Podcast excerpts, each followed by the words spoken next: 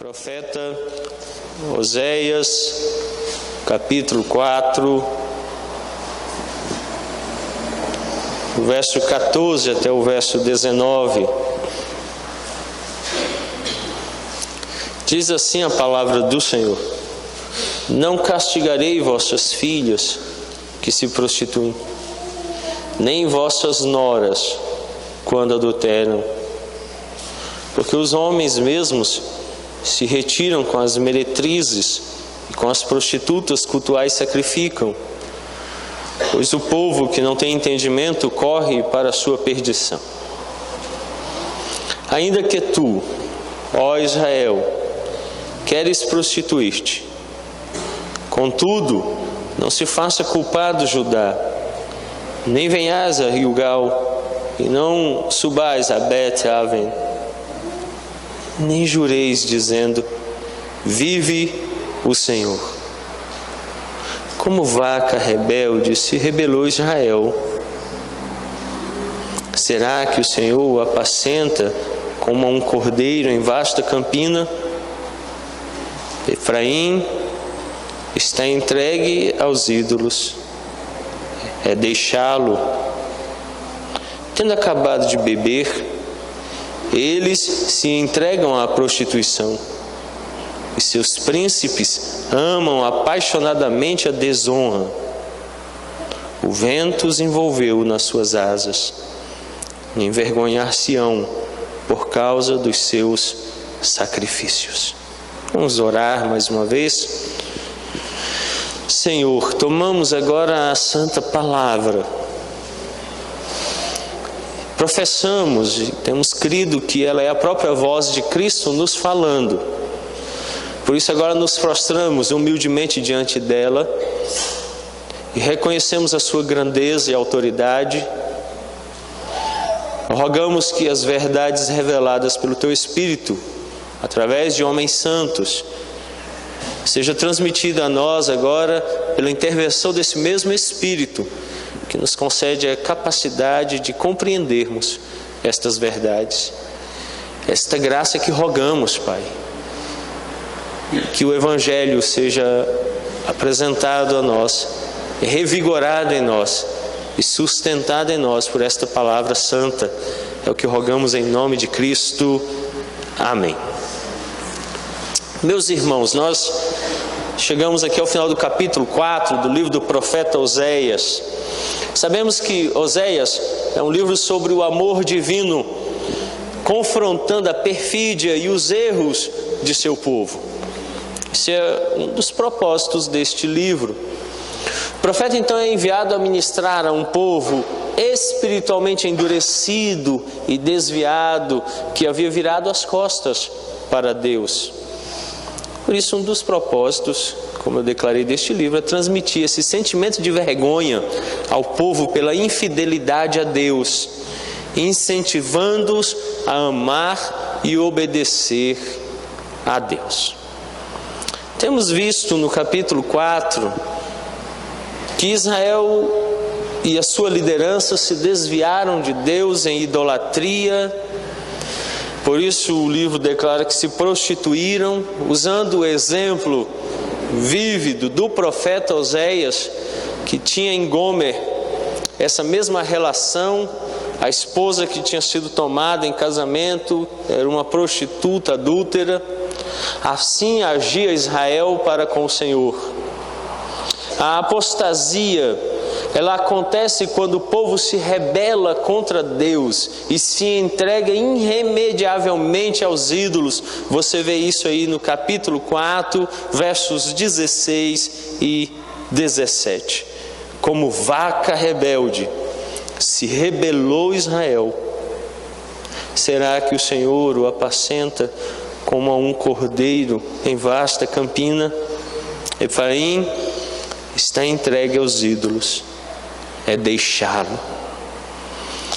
A apostasia, o abandono de Deus, é esse rebelar-se contra Ele. Toda idolatria é um ato de rebelião. Toda idolatria é o não reconhecimento da glória da divindade de Deus. Isso quando nós praticamos a idolatria, nós estamos nos rebelando contra o nosso bom Deus.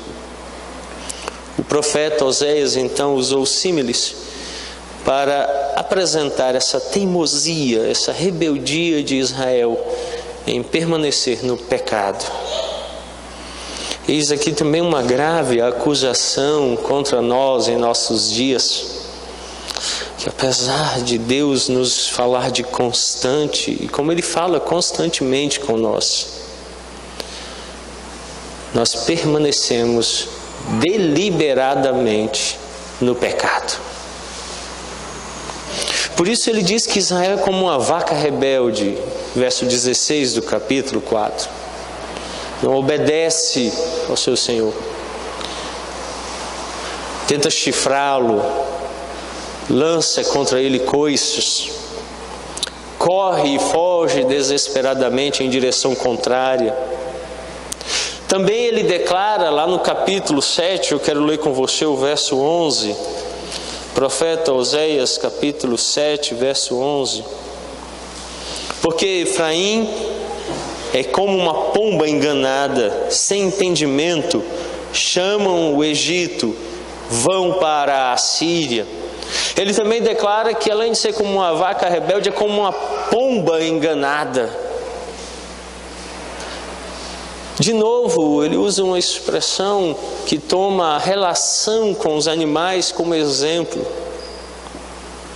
Mas ainda no capítulo 7, o verso 8, o profeta diz assim: Efraim se mistura com os povos e é um pão que não foi virado. Outra imagem é essa do pão que não foi virado e se deforma perde as características essenciais que ele deveria ter. Israel, Israel quer ser apacentado como um cordeiro tenro, mas age como uma vaca rebelde. Olha que comparação fantástica nos é dada no capítulo 4, verso 16.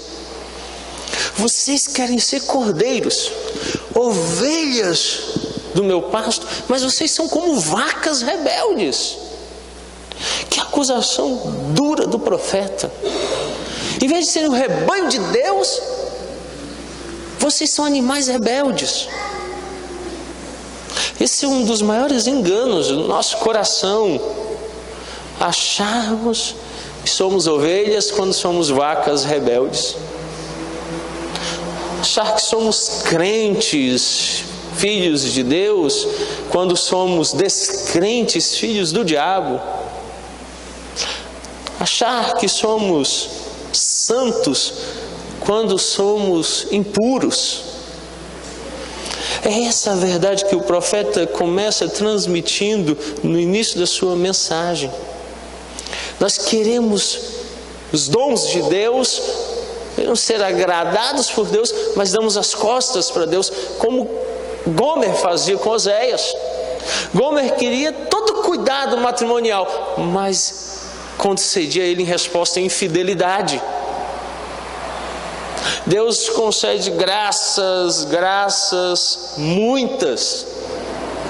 Damos as costas para Ele. Eu estava comentando ontem com a Elaine que se você fizer programação gratuita aqui, a pessoa aluga um ônibus e traz a família. Se você fizer a promoção um real, o cara não vem.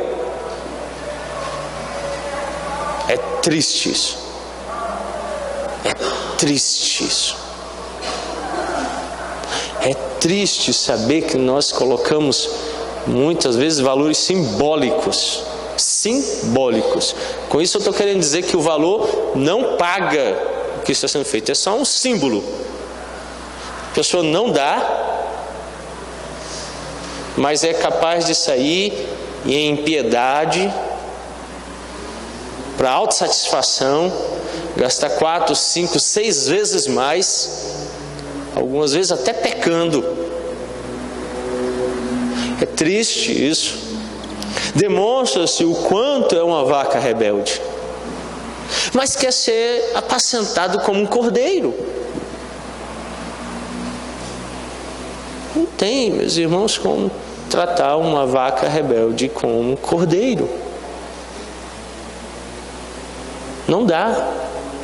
Então o profeta diz assim: vocês são uma vaca rebelde, mas querem ser apacentados como cordeiros. É impossível. Viram as costas para Deus. O comprometimento de Israel com a idolatria tornou-se tão profundo que não havia mais cura para Israel. Era uma situação irremediável. Efraim, símbolo de todo o reino do norte, por ser mais populosa, mais importante das dez tribos, estava tão entregue aos ídolos que o arrependimento era impossível. Às vezes é isso mesmo que acontece. Os ídolos se tornam tão essenciais na vida de uma pessoa, tão grandes, tão poderosos, que se torna irremediável o estado dele, a condição dele. Deus então os entregou a si mesmos. O resultado foi o desterro, cativeiro, destruição da nação. E a palavra aqui traduzida por nossa versão em língua portuguesa como entregou, é usada no texto hebraico para falar de uma ligação com o estado de quem está enfeitiçado, incapaz de se desvencilhar, livrar-se. Assim, Israel e Efraim estavam tão entregues à idolatria, estão associados aos ídolos inanimados, que a única coisa que restava para eles para libertá-los era o juízo. Assim acontece conosco, com os nossos filhos, quando estamos tão impenitentes, quando eles estão tão resolutos em obedecer, que a única coisa que os faz tornar atrás é a vara e às vezes nós precisamos quebrar os corações deles com palmadas. Então Deus, como um pai, se aproxima de Israel e declara que a única forma de quebrar-lhes o coração é o castigo. Vocês estão tão cegos, tão surdos, que eu vou quebrar vocês. É o que declara o Senhor a Israel. Por isso, o fracasso daquele povo para não cair na apostasia, como declara o verso 15. Ainda que tu, ó Israel, queres prostituir-te, contudo, não se faça culpado Judá, nem venhas a Gilgal, e não subais a Bet-Aven, nem jureis dizendo, vive o Senhor. Ainda que Tu, ó Israel, queres prostituir-te. É a acusação de Deus. O profeta Oséias então agora se volta para o reino do sul e diz assim: Mas você, Judá, não se faça culpado. Não acompanhe de perto o que Israel está praticando. Meus irmãos, nosso bom Deus quando da reforma protestante nos livrou do cativeiro do diabo. A igreja evangélica está tornando atrás, se prostituindo, adulterando e idolatrando falsos deuses. Muitos crentes estão abandonando a presença do Senhor, tornando atrás, prostituindo-se, como fez a nação de Israel. E agora vem uma exortação a ajudar para que não faça. A advertência de Oséias ela é clara: não se envolva com as coisas de Israel, que é uma vaca rebelde. Está vindo o vendaval do juízo que vai varrer a nação Judá então está sendo exortado e com vigor a não seguir os caminhos perversos de Israel. Não peregrinem, nem por Gilgal, nem por Bet-Aven. O povo infelizmente tinha trocado, diz o texto, Betel, Bet Bet-El, que traduzindo é a casa de Deus, por Bet-Aven, que é a casa da iniquidade, a casa da vaidade. Já aqui então cabe uma pergunta a você: você tem trocado a casa de Deus pelo quê? O que está tomando o lugar da casa de Deus? O que está substituindo ela? Tem uma máxima do salmista que deve estar sempre estampada no seu coração, que é a seguinte: Alegrei-me quando me disseram é, tímida a voz de vocês, né? Eu não sei se essa timidez reflete o, a sonolência da manhã. Ela não deveria ser presente em, em cristãos, porque esse é o dia mais feliz de toda semana, o dia no qual nós nos encontramos com o nosso bom Deus em culto público. Antevemos a glória celeste do porvir, nos reunimos com os santos expressamos com todo o nosso ser louvores e ações de graças. Então, se esse for o motivo, ele já é para desaprová-los. Mas eu vou tomar um motivo mais duro e mais sério. É porque talvez vocês não creiam nisso. Qualquer um dos dois, misericórdia. Mas eu vou lhes dar uma segunda chance. Alegrei-me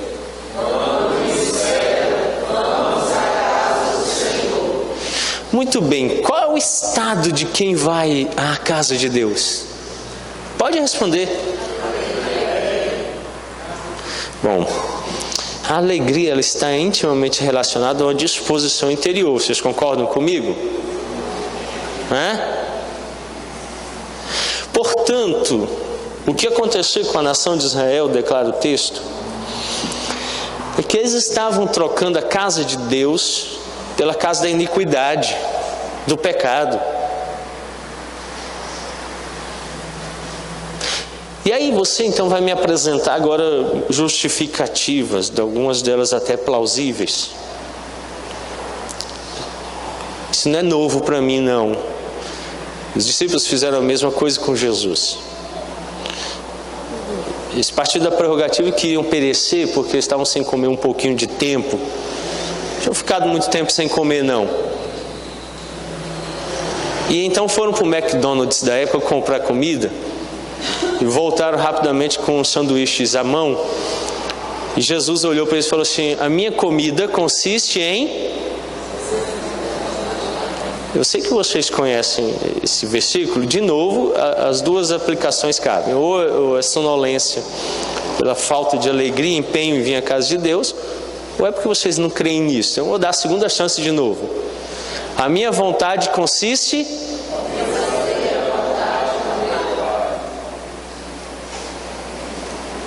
Ah, pastor, eu estava cansado, eu tinha que dormir. Ah, pastor, eu tinha que enterrar meu pai e minha mãe. Pastor, eu tinha que lavar roupa. Essas desculpas todas já foram apresentadas, ele recusou todas. Não adianta vir com elas, não me engana, você não me convence não te justifica, só condena você. Então é melhor guardar ela. Então eles trocaram. O texto está dizendo literalmente que deixaram Betel e tomaram Bethaven. Agora só tem uma coisa para você fazer. Que, você tem trocado a casa de Deus pela casa da iniquidade? O profeta está dizendo: não troquem, não façam. A Israel ele está dizendo: ora, não queiram ser cordeiros sendo vacas rebeldes. Por que, que você troca a casa de Deus pela casa da iniquidade? Ele está dizendo: não façam isso. Portanto, ele está dizendo: imediatamente cessem esse comportamento, senão vocês serão vacas rebeldes. Deixem a casa da iniquidade, venham à casa de Deus. Alegrem-se quando disserem: Vamos à casa de Deus. Empenhem-se quando forem chamados à casa de Deus. Deixem tudo. Percam tudo para ganharem aquilo que tem mais valor. Deixem que os mortos enterrem seus mortos. Deixem pai, mãe, irmãos, filhos, marido e mulher e sigam aquele que é o Senhor da vida. Deixem a casa da iniquidade, os ídolos. E sigam aquele que é o único e verdadeiro Deus. Ame Ele acima de todas as coisas, e as demais coisas vos serão acrescentadas, declara o Senhor. Israel sabia que eles não deveriam seguir o exemplo do Reino do Norte. Efraim, diz o texto, está entregue aos ídolos, é deixá-lo, verso 17. O povo de Judá deveria adorar em Jerusalém, não em santuários nos montes de Israel. Israel era uma vaca rebelde.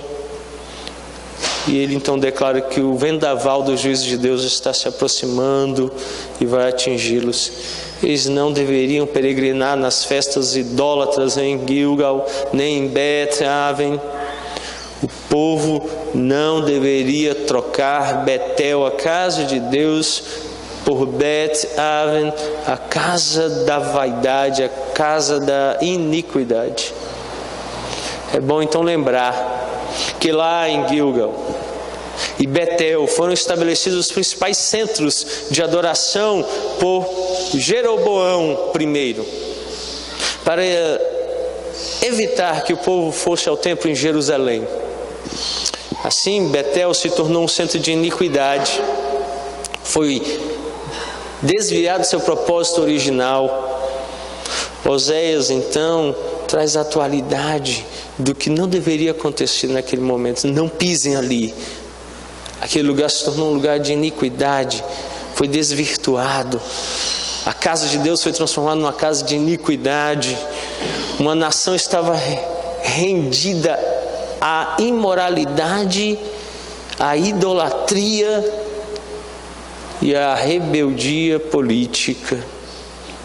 Os versos 18 e 19 nos falam dessa corrupção. Israel estava enfrentando uma crise de integridade moral, religiosa e política, nada diferente dos nossos dias, nada distinto dos nossos dias. Falta moralidade, falta integridade em todas as áreas. A igreja foi destituída do seu papel de baluarte da verdade. Nós paramos de confrontar o pecado, nos rendemos a ele. Politicamente, a igreja está tanto na direita como na esquerda condenada, eu vou declará-los de púlpito. A direita não é a posição cristã. Não confunda. Tanto a direita quanto a esquerda desta nação não representa o cristianismo em nenhum dos seus aspectos, antes, pelo contrário, afronta claramente o cristianismo. Eu vou continuar defendendo isso. Não vejo distinção entre esses dois pontos políticos em relação àquilo que a igreja deve ser. Não vejo. Como em Israel havia se perdido totalmente. Como Israel tinha se desviado. Os cabeças da nação eram mestres do pecado o reino do norte rompeu com a dinastia davídica, nós vimos isso. Abandonaram a promessa em Davi, abandonaram o reinado dado por Deus naquela descendência de Davi. Não apenas político, mas moral e espiritualmente. O reino de Davi, meus irmãos, durou 209 anos. Ou seja, foi de 931 a.C., com a morte de Salomão, até o exílio na em 722 a.C. Nesses 209 anos aqui, a nação se desviou daquele propósito inicial de Deus lá em Davi. Esqueceu-se da promessa feita a ele, nós vemos isso lá no primeiro livro de Samuel. Abandonaram a promessa messiânica, a teocracia, o reinado de Deus. Pararam de tomar a lei de Deus como referencial. Passou em 19 anos por oito diferentes dinastias. Nenhum dos reis desse período andou com Deus. Todos eles se desviaram de Deus. Todos eles seguiram pelo caminho de Jeroboão, ou seja, pelos caminhos do sincretismo religioso. Por exemplo, o crente que diz para mim que é lícito tomar uma arma e atirar em qualquer pessoa para defender os bens, ele está adorando dinheiro, consumismo, as coisas.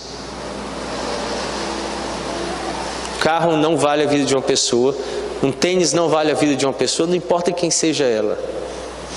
A única autorização bíblica para tirar vida é vida por vida. E ainda foi instituído magistrado civil para isso. Dias tinha uma discussão com uma pessoa que veio dizer assim: Olha, aquela mãe armada. Eu falei: Não, tinha mãe armada ali não. Ela era magistrado civil, porque é policial militar, designado para aquela tarefa. Ah, ela já sacou e meteu bala. Eu falei: não, não foi essa a escolha dela. A escolha dela foi: se ela fosse revistada e o bandido que estava ali descobrisse que ela era policial militar, estava armada, ele a mataria. Para defender a vida e o ofício, ela lhe tirou a vida que, que teria que ter acontecido na situação? Todos ali deveriam ter dado seus bens para ele e ele ter ido embora. E Deus o julgaria e o magistrado civil o julgaria. Acabou. Não havia motivo para tirar vida. O que, que estão ensinando à nossa nação? Quando vier, você já tira vida de imediato. Isso não é bíblico, isso contraria a Escritura como um todo. É assim que os políticos estão ensinando a nação. É isso que os políticos estão querendo implementar na nossa nação. Bang, bang sem lei. Ou a gente vai para um comunismo de um lado ou para o comunismo do outro lado. No final é tudo comunismo, tudo socialismo. Não é assim que a Bíblia ensina. A nação de Israel estava vivendo sem prática nenhuma. Era assassinato sobre assassinato. Nós vimos semana passada. Homicídio sobre homicídio roubo sobre roubo. Assim que a nação vivia, assim a nação se portava. E agora, de novo, nós estamos a, adquirindo a mesma perspectiva. E aí, o culto às coisas tomou o lugar. As pessoas amam mais os bens do que a vida. Isso é um culto pagão entrando dentro da igreja o amor aos bens, o amor àquilo que se tem. O sincretismo religioso invadiu a nação de Israel. Alguns dos reis tinham subido ao trono por meio de conspiração, matando seus antecessores. Eram homens maus que assassinavam uns aos outros. Osés então vem em nome de Deus declara lá no capítulo 8, verso 4, abra a sua Bíblia. Eles estabeleceram reis, mas não da minha parte, constituíram príncipes, mas eu não soube, da sua prata e do seu ouro fizeram ídolos para si, para serem destruídos. Olha o que, que ele trouxe aqui. A, a gente passou a, a, a ter uma perspectiva pessoal, mas pessoal que se semelha Israel aqui, ele diz assim: eles estão estabelecendo governo para eles a partir deles mesmos, daquilo que gostam.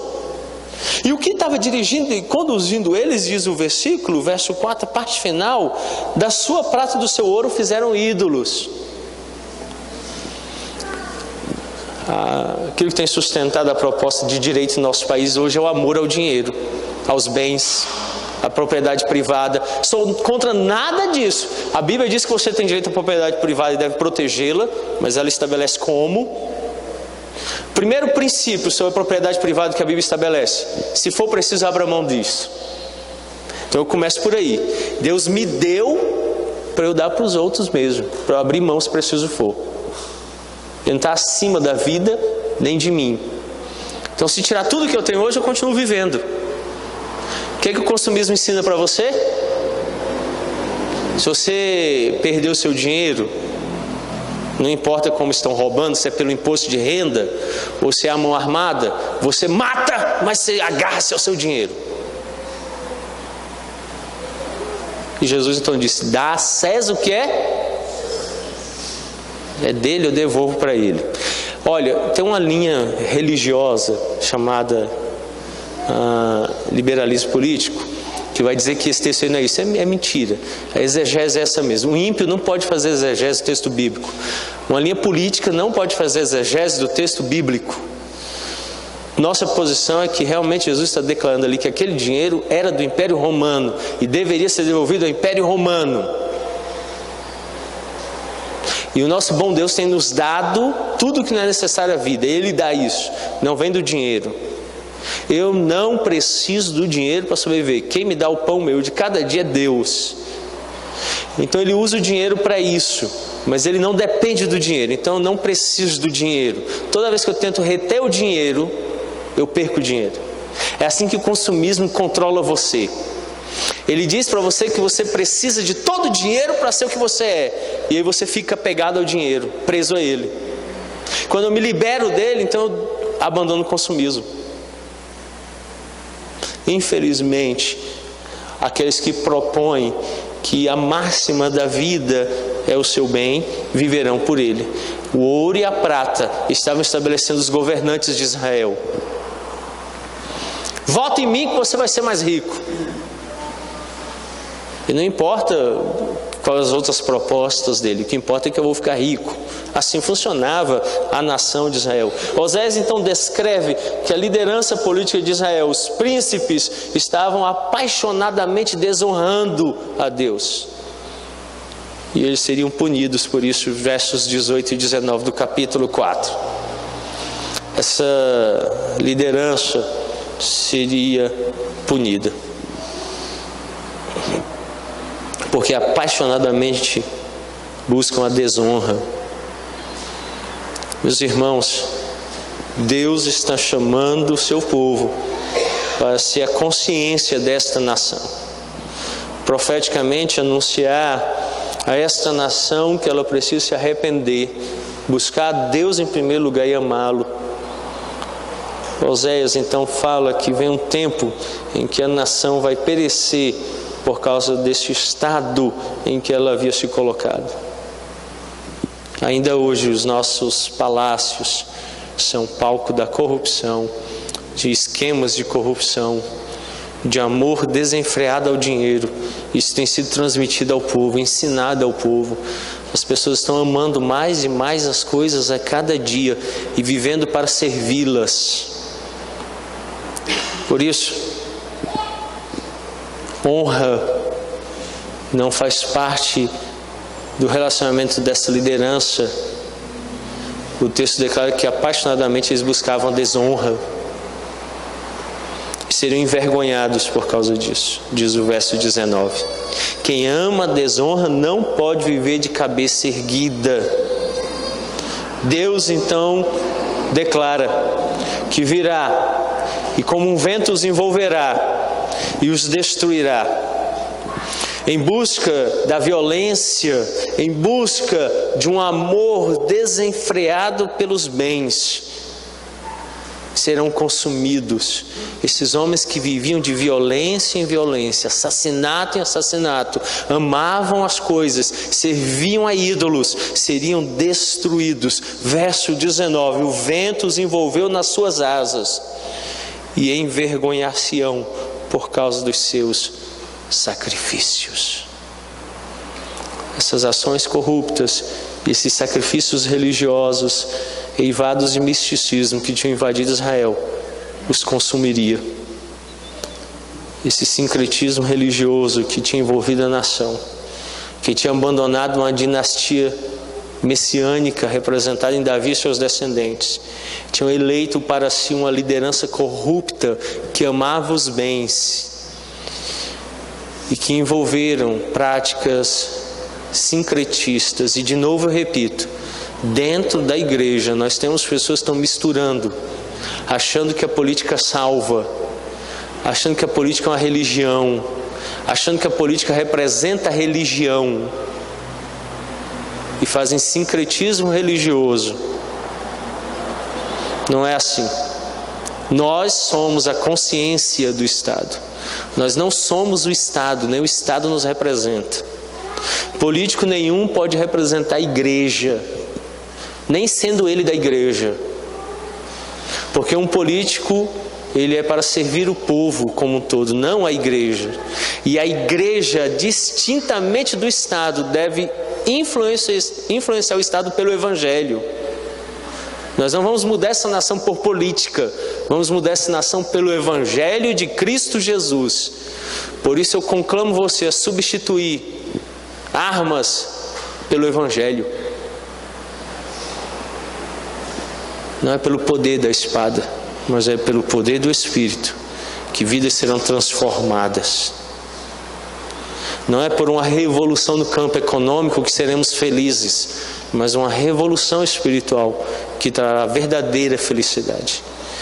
Israel, com seus políticos desonrosos, seu amor ao ouro e à prata e a sua idolatria mística, misturaram o povo santo de Deus com essa verdade vergonhosa. O que também hoje temos experimentado, que haja distinção entre os santos do Senhor e os ímpios, e que o Evangelho brilhe nesse mundo em trevas. Oremos. Bondoso Deus, eis o chamado do profeta Oséias à nação de Judá para não seguir nos caminhos de Israel, que estava condenado. A nós também se torna verdadeira esta mensagem. Que não venhamos a estabelecer príncipes no lugar de Deus que tomemos o nosso Rei, o Messias, como Senhor de nossas vidas e para governo de nossas vidas. Que reconheçamos que Ele estabelece para si magistrados para o nosso governo. E venhamos a nos submeter a eles como a Cristo, porque isso é devido. Que não coloquemos a nossa esperança e segurança no homem que falha, mas em nosso Senhor que tomemos as Escrituras como a única prática de regra e fé e não as políticas deste tempo presente, quer de esquerda, quer de direita. Que ela seja a única forma de avaliarmos todas as posições e julgá-las. Livra-nos, ó Deus, do amor ao ouro e à prata. Condenação esta feita sobre o teu povo, tanto em Israel como em Judá, tanto no reino do norte como no sul. Isso os condenou pelo amor ao dinheiro. Que assim também não vivamos, nem no consumismo, nem no mundanismo, misturando o amor e o serviço a essas coisas com culto a Deus. Que tenhamos nele o nosso sustentador e o mantenedor da vida, que ele seja nosso único provedor e que reconheçamos que Ele usa muitas vezes o ouro e a prata, mas Ele não é dependente disto.